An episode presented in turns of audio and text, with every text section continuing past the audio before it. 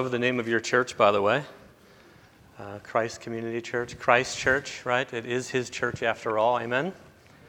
Amen. Amen. Uh, I just want to say thank you very quickly to Pastor David. Um, I've been praying for him this week, trusting that the Lord's going to refresh him in his vacation and he gets much needed rest and he can come and, and uh, serve you and serve uh, the God of all creation uh, until his next opportunity to take a, a rest. Ministry is hard work, y'all, especially when you're loving people in the trenches. And uh, let's be continually lifting him up. It's really important. And the elders as well, and all those in the community. Very, very important. Um, thank you to the elders for giving me the opportunity to uh, open up God's Word with you this morning. It truly is a privilege and a joy to be asked to do that. There's a lot of weight when we stand up here and uh, ask God to fall through the preaching of His Word, and I trust that He will certainly do that. And thank you very much for showing up. A lot of, a lot of churches don't, you know, when the, when the pastor goes away, uh, only half the congregation shows up. So thank you so much. It's a blessing to me to see the beautiful faces out there, and uh, a great joy, a great joy to be here, of course. And um, after this the service this morning, come up and say hi. Okay, I'd love to get to get to know you, uh, hear about what God's doing in your life, right? I want to be an encouragement to everybody who is trying to walk with Jesus like I am. Uh, it's really important that we continue to encourage one another and edify one another, right? Um, following Jesus, although a great joy, uh, sometimes it's not very easy to do. I think we would all agree with that. Amen? Amen. It is. It is. Um, words cannot really express it, right? But the reality is that sometimes He does, in fact, lead us to uncomfortable experiences where we have to make very difficult decisions. Some of those decisions are really easy and the reward is really sweet, yet others are much more difficult and will have some significant impact on your life as well as the lives of those you love around you. Right? We want to grow closer with the people we're in fellowship with, but the reality is this Sometimes walking with Jesus, sometimes being obedient to the Lord, actually pushes us further away from those that we love. I was literally just talking to a friend of mine about three weeks ago, and she was telling me how she's having a really difficult time sharing Jesus with her sister. She's tried to do it in the past, right? Um, but every time it's caused a lot of conflict between her, her sister, and her sister's children, her, her nieces and nephews. And um, so much so that often when that happens, they don't speak for a very, very long time. Uh, and now the conversation of Jesus seems to be off the table. Um, and my friend doesn't want to lose a very important relationship, right? I think we've all been there and done that to some degree. But this time it's a little bit different. She recently went to the doctor with her sister, and she found out that her sister, in fact, has cancer. So it seems like it's an easy decision, right? Like God is kind of teeing it up there. You know, swing and proclaim the gospel. Um, however, because she loves her sister and she doesn't want to be separated from her sister in what could be the last few months of her life, she's a little confused. She's struggling with what she should do, right? Um, she doesn't want to be separated. Um, but on the other hand, she knows how Jesus and a relationship with Him could change her entire life, even in these last few moments. Like I said, it's not that easy. And that's certainly a very difficult situation to be in, right? Comforting presence in this life by her sister, or rescued and redeemed for eternal life. It seems pretty simple. But again, I'm not sure that it really is. So it made me wonder as I was thinking about this passage this week, what do you think she should do? While you're thinking about that, let's open our Bibles to Colossians, okay? Colossians chapter 1. Colossians is an extraordinary book. Uh, certainly, I think one of most Christians' favorite books. We all love Romans and Philippians and the joy that we find and the conviction, um, but Colossians is glorious. And if there is one thing that you could learn from Colossians, just one thing that you take away from anything that I say today, I hope it's the life changing truth that Jesus is supreme over all things, and is worthy of our worship. Amen? Yeah, amen. This morning, we're going to just look at a couple of verses, verses 21 through 23. Um, it's just a few verses, so uh, our time won't be too long. Wink, wink. Um, uh, but if you're able, if you're able, would you please stand with me for the reading of God's word? Colossians chapter 1, verses 21 through 23. The Bible says, And you, who were once alienated and hostile in mind, doing evil deeds, he has now reconciled in his body of flesh by his death in order to present you holy and blameless and above reproach before him, if indeed you continue in the faith, stable and steadfast, not shifting from the hope of the gospel that you heard, which has been proclaimed in all creation under heaven, and of which I, Paul, became a minister. Pray with me, please. Well, Father, we are so thankful to be here this morning, Lord, to worship you, the only one worthy, Jesus. Oh, Father, you've heard our prayer and our praise this morning, and I pray, God, that it was in fact a sweet sound to you. But now, Father, as we open your word, Lord God, we need to hear from you. Father, the Bible says, Thy word is a lamp unto my feet and a light unto my path. So please, Father, lead us and teach us this morning through your word. It is precious. It is the precious oil that protects us from the schemes of the devil and the trappings of this world. So I pray that you come now and fall freshly on us and open our eyes to the truth, Lord, your truth. And now, God, we surrender this time to you and ask that the Spirit of the living God would teach us this morning, I pray. In the strong name of Jesus, amen. Please be seated.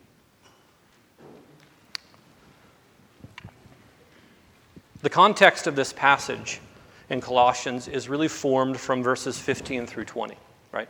I consider to be this, I consider this particular section, 15 through 20, to be the most important section in, in Colossians. And certainly uh, one of the strongest highlights in the Bible the supremacy of Christ and his authority over all creation and everything in it because he is God and in control of all things. Right? The air that you breathe, the food that you eat, the place you live, politicians, the police, and the death you will have. He is the King of all kings and worthy of our worship, Jesus. His name is above all names.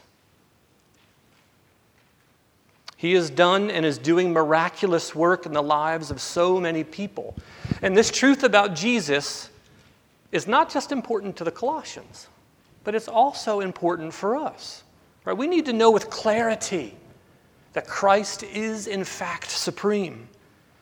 And Paul builds his argument for that through this letter. And he wants the Colossians, he wants me to know, he wants my friend to know, and he wants Christ's community church to remember you were far off. Then Jesus saved you, making you righteous before God. So keep walking with Him, proclaiming the gospel. So let's walk through these few verses this morning and see how that kind of works itself out, okay? Starting right there in verse 21, the Bible says, And you, who were once alienated and hostile in mind, doing evil deeds.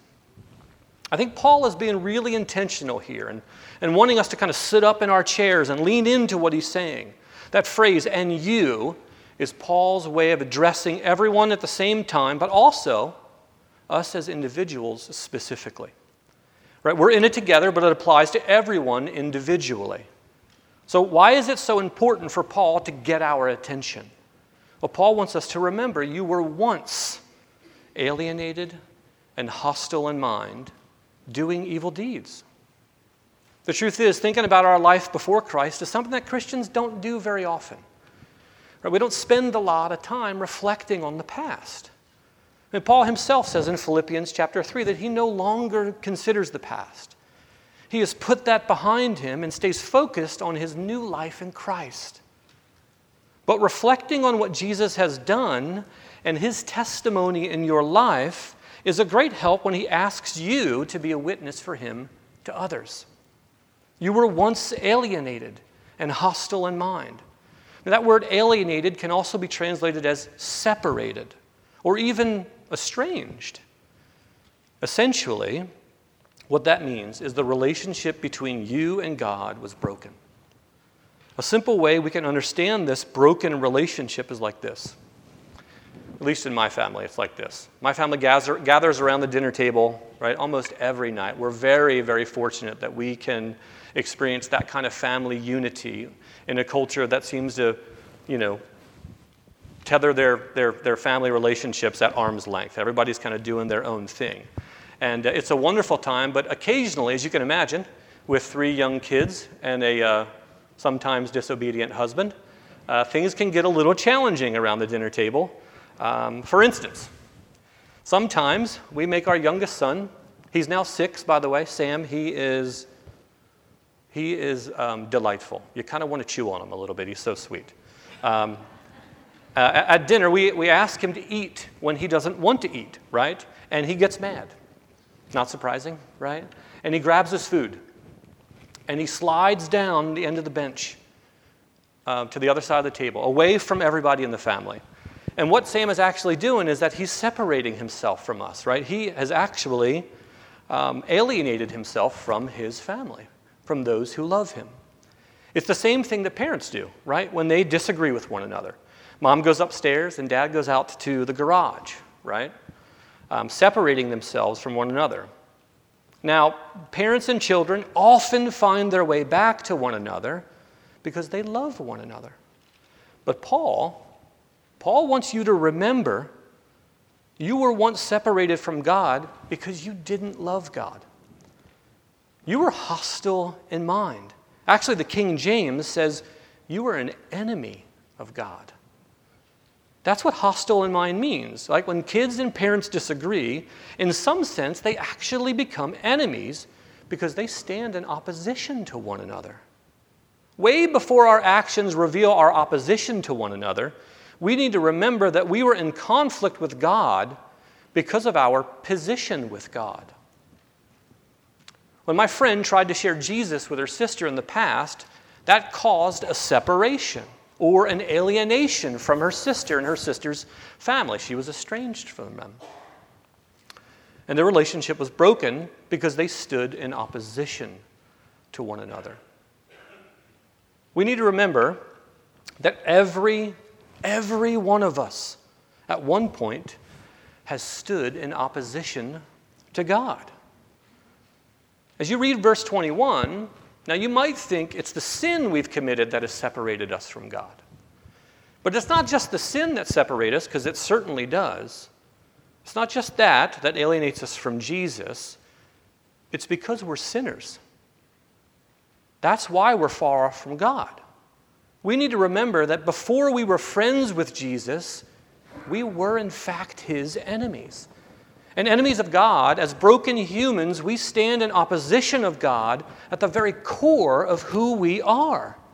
Before you could ever sin, church, you were sinners at heart.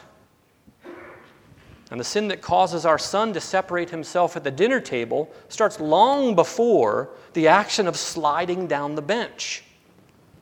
We need to remember that all of us were separated and far off from God before we ever sinned against God.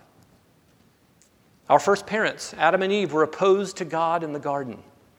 Their sin and separation was just handed down to us. And it reminds me of a, of a really interesting TV show. I don't know if you've all seen it. I, I, saw, I think I saw it on Netflix when I did Netflix.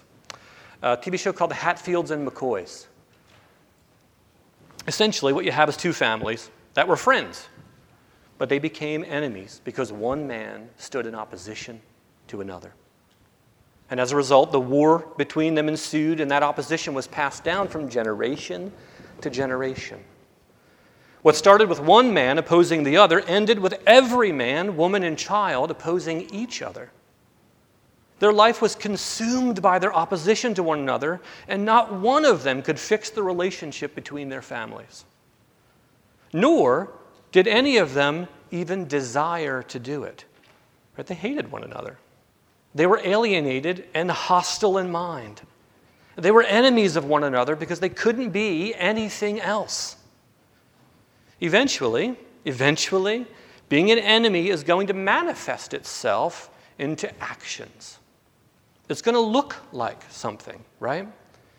And when you're separated from God, it doesn't always look like the Hatfields and McCoys. Not everybody's trying to kill one another. Everyone doesn't express their opposition to God like Hitler did, right? And the doing evil deeds here in verse 21 sounds really dramatic, and it actually is very dramatic. But it's not always magnified in the same way history represents evil. And chapter 3 gives us a little bit of insight um, as to what Paul believes or what he's trying to express in terms of evil deeds. Things like impurity. This is a big deal in our culture, church, impurity, right? Sex outside of marriage, pornography. This is really difficult stuff. But that makes you an enemy, alienated, far off from God. Anger, anger, lying, loving other people's stuff. Do we not see that everywhere? Even joking, church, even joking can be an offense to God. And most importantly, talking about someone behind their back is evil in God's eyes. Right? We don't have to commit heinous crimes to display our opposition to God. Just spend a little time thinking about what you were makes knowing what you are so much sweeter. My friend knows her sister is far off, but she's forgotten that she was once far off as well. If you're ever going to have the compassion for the loss that Jesus wants you to have, if you're ever going to be willing to risk it all, you have to remember you were far off.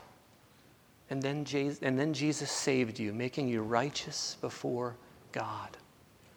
Verse 22 says, He, He has now reconciled in His body of flesh by His death in order to present you holy and blameless and above reproach before Him. Where verse 21 teaches us to remember we were once far off from God. Verse 22 teaches us how we have been brought near because of Jesus. Man, I love this word reconciled. And it's one of the best ways to describe what Jesus has actually done for you. Reconciled is repositioning. You were far off, and now you've been brought near. When my, son, when my son slides to the end of the table in opposition to me, I just reach out and I grab him and bring him near to me. Although you were far away from God, Jesus has reached out and pulled you close to him, repositioning you. You didn't do that. Only Jesus can do that. He drew near to you before you could ever draw near to him. Being reconciled means where your relationship with God was once broken, it's now been repaired by Jesus. And when you're reconciled in Jesus, you're no longer a foe, but a friend. Amen? Ephesians says this kind of reconciliation is a complete gift of God. It says this in chapter 2, starting in verse 8. You're probably all very familiar with the verse. For by grace you have been saved through faith, and this is not your own doing. It is the gift of God, not a result of works, so that no one may boast. And if you study all the original words in that passage and look at how it's all put together, you will learn that your salvation even your faith, all of it, is a gift from God. What a glorious God we serve. The only thing that you've done, church, Scott, relating to your salvation is 100% of the sinning. And Jesus has done 100% of the saving. Amen? Praise be to God. Church, if that doesn't make you worship Jesus, nothing will. But the truth is, is that it's not magic. God did something to make that possible. You didn't just think yourself saved, right? You didn't just believe in nothing Because we know the Bible says no one seeks after God, no, not one, is what the Bible says. But He has now reconciled you. Not just anyone, right? But Jesus has reconciled you. I mean, how has that happened? And I guess we could have a very complex theological conversation this morning, but I don't want to bore you with a lot of those details. But quite simply, it's the gospel. Right? The Father sent the Son from heaven. He lived a life in the flesh completely sinless, although tempted in every way like we are. This man, this body, this flesh, this Jesus willingly went to the cross and shed his blood and died, providing the only sacrifice for us sinners that would please God. His blood for yours. He was resurrected, defeating death. The Bible says there is a price to pay for sin and separation from God, and Jesus, He paid it all. He died so you don't have to. If you want to know how Jesus reconciled you, you have to know and believe in the gospel of God. Simple question. Are you reconciled to God today? Are you covered? Are you covered by the blood of Jesus? Have you accepted that you are, in fact, a sinner far off from God and in need of a Savior? Well, the good news is today is the day for you to turn to Him and confess Him as Savior, asking Him to forgive your sin and call on His name alone for your personal salvation. Today is the day you can stop doing and trust the work that Jesus has already done for you. Today, you can be brought near to God. You can be repositioned when you believe on Jesus for the forgiveness of your sins, you are made right with God immediately. You can't make that happen, although I think likely some of you probably still are.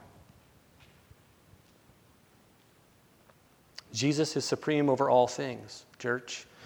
He is the Lord over salvation just as much as He is the Lord over creation.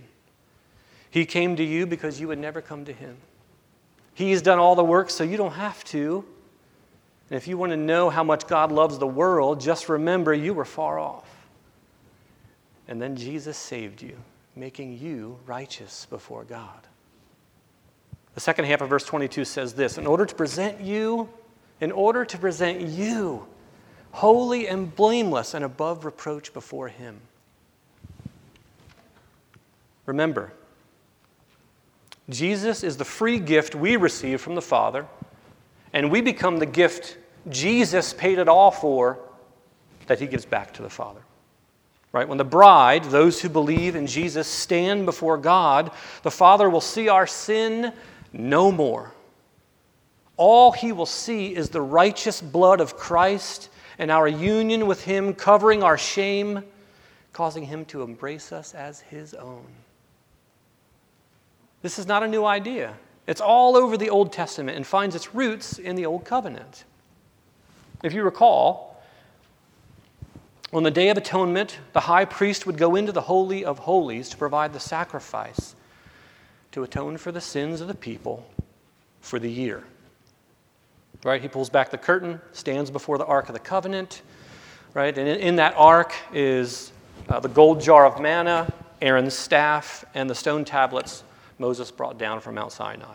And on top of the ark is the mercy seat and the cherubim, kind of facing one another with their heads bowed and their wings covering themselves. The priest then kneels in front of the ark to confess the sins of the people. And as the high priest exposes this sin, the cherubim are looking down as a witness to the sin.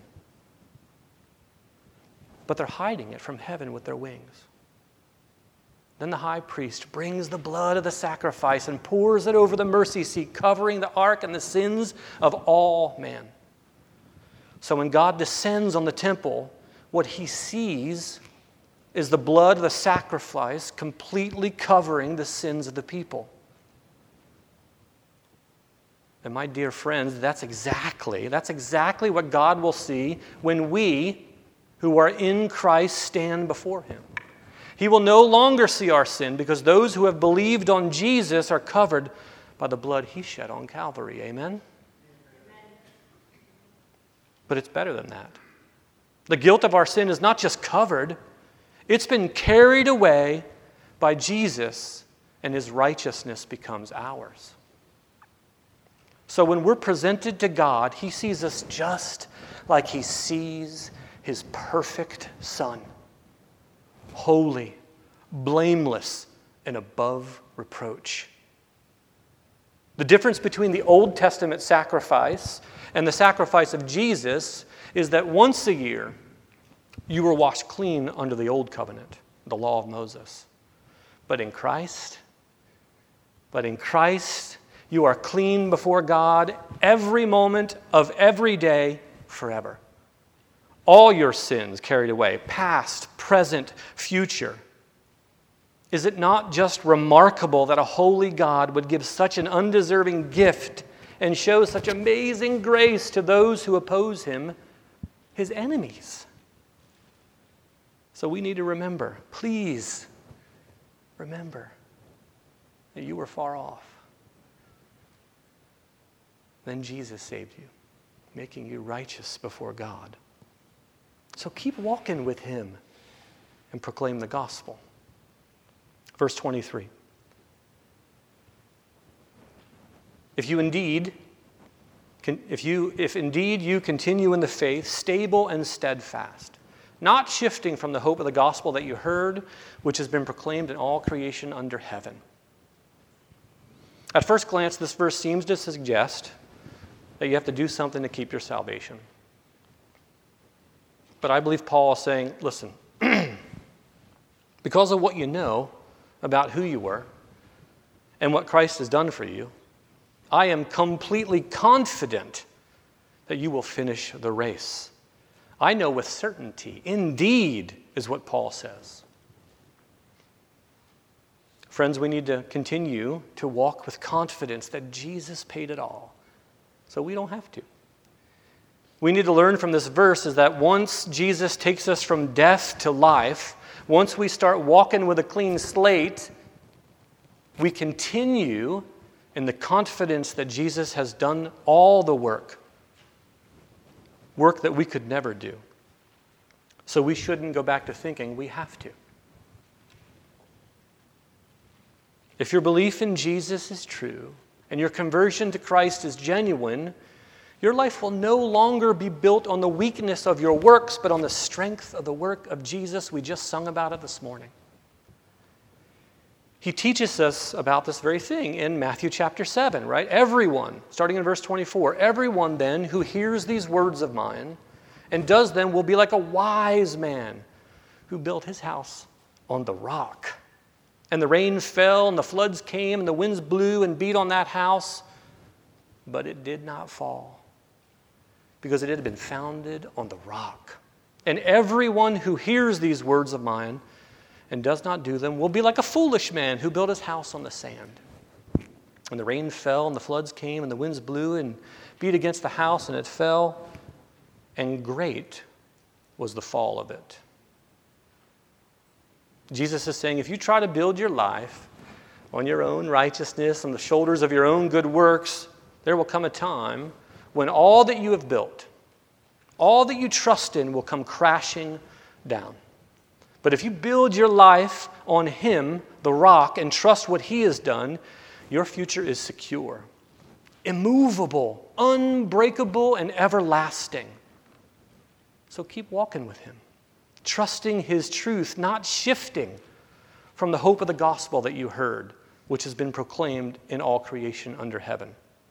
Listen, there are a lot of ideas floating around in the world that cause many people to think wrong things and put their hope in some profound truth professed by someone with a PhD. That's a lot of P's. But remember, your new life is built on the rock that is Jesus. All you have to do is look around and see the evidence of this truth in your life, in the lives of others. His good work is everywhere. No matter what the world tells you, He's the truth that never changes. I mean, I like thinking about all kinds of things. There are some really interesting ideas floating around out there, and quite often there's some value in exploring that thinking. But Paul, who is as well schooled as anyone, knows where our focus needs to be. And where our hope needs to stay. So remember, friends, so remember, we're going to repeat it a few more times. You were far off.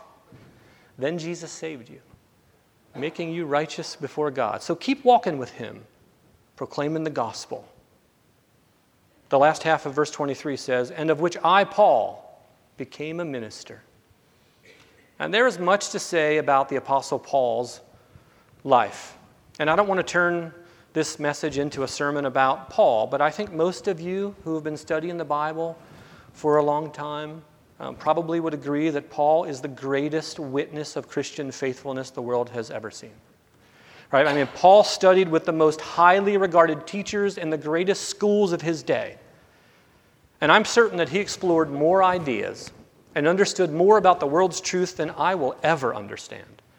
But in spite of all that learning and all of that knowledge, Paul's sole focus is Jesus. He tells us in 1 Corinthians chapter 2 And I, when I came to you, brothers, I did not come proclaiming to you the testimony of God with lofty speech or wisdom, right? Saying, I didn't try to spin tales or tell stories to show how strong my intellect was.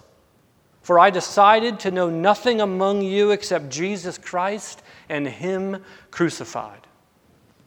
If anyone could compete with intellectuals, philosophers, and scientists, it was the Apostle Paul, but his focus was on his calling to proclaim the gospel of Jesus Christ. Paul's ministry for Jesus is a very unique and special one that no longer exists today. And I want to be really careful as I exhort you to dedicate your life to proclaiming the gospel.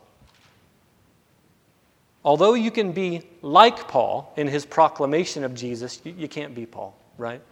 He was an apostle of Jesus, and God worked through Paul in extraordinary ways. But that time of the apostles has passed.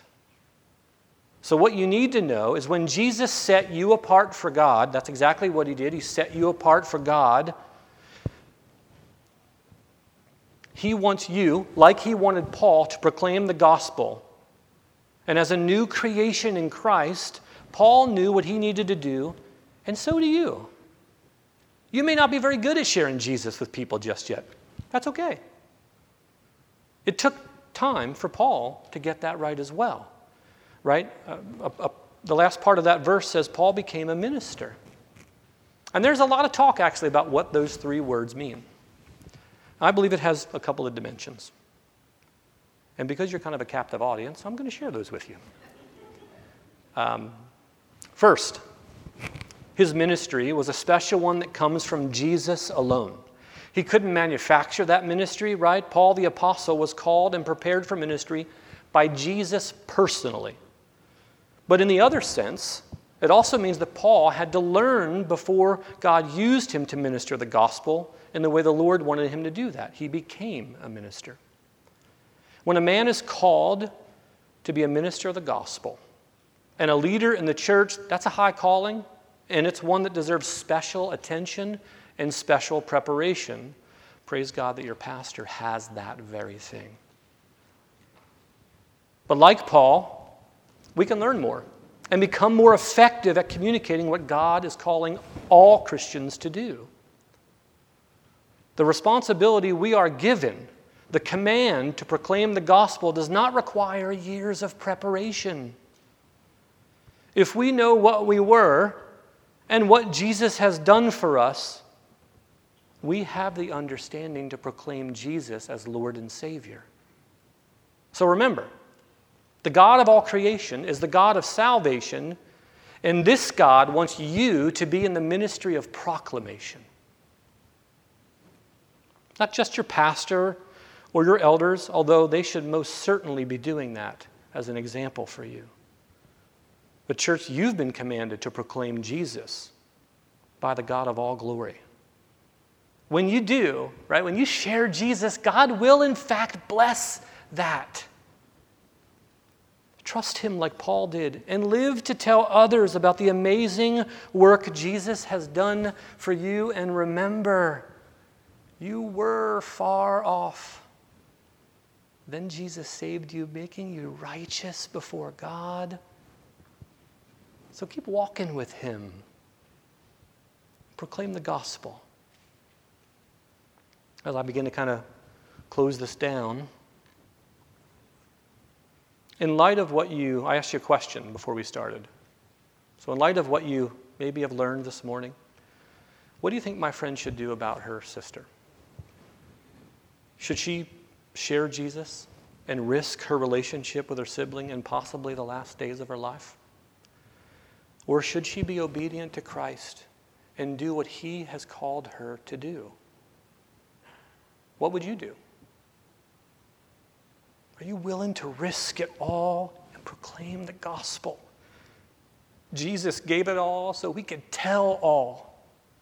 It's not magic. Knowing what you know about yourself and your God and your calling, what would you do? Please think on that. And remember, you were far off. And then Jesus saved you making you righteous before God. So keep walking with Him and proclaim the gospel. Let's pray. Father, we are so unworthy of your grace, Lord. But you showed your love for us, and that while we were still sinners and separated from you, Christ died for us. By his blood, Lord, we have been reconciled and made right with you, and we don't deserve it, Lord. And we could never earn it, Lord, but you paid for it all, Lord. And you offer it freely to all who call on your name. Father, help us to remember your good work in us. Help us to remember why you are so worthy. Help us to be obediently Help us to obediently share the, the, hope that is found only in your name. In the name of Jesus, Father, I pray. I pray for my friend, and I pray for Christ's community church, Lord, that when the time comes and we are prompted to proclaim the glory of Jesus, that you will give us the boldness to proclaim that truth as we should. Father, living without Jesus in this life is bad enough, but dying without him is unimaginable, Father.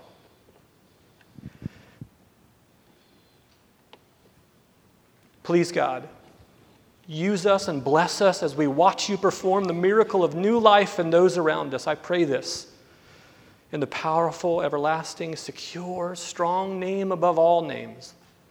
I pray this in Jesus' name. Amen.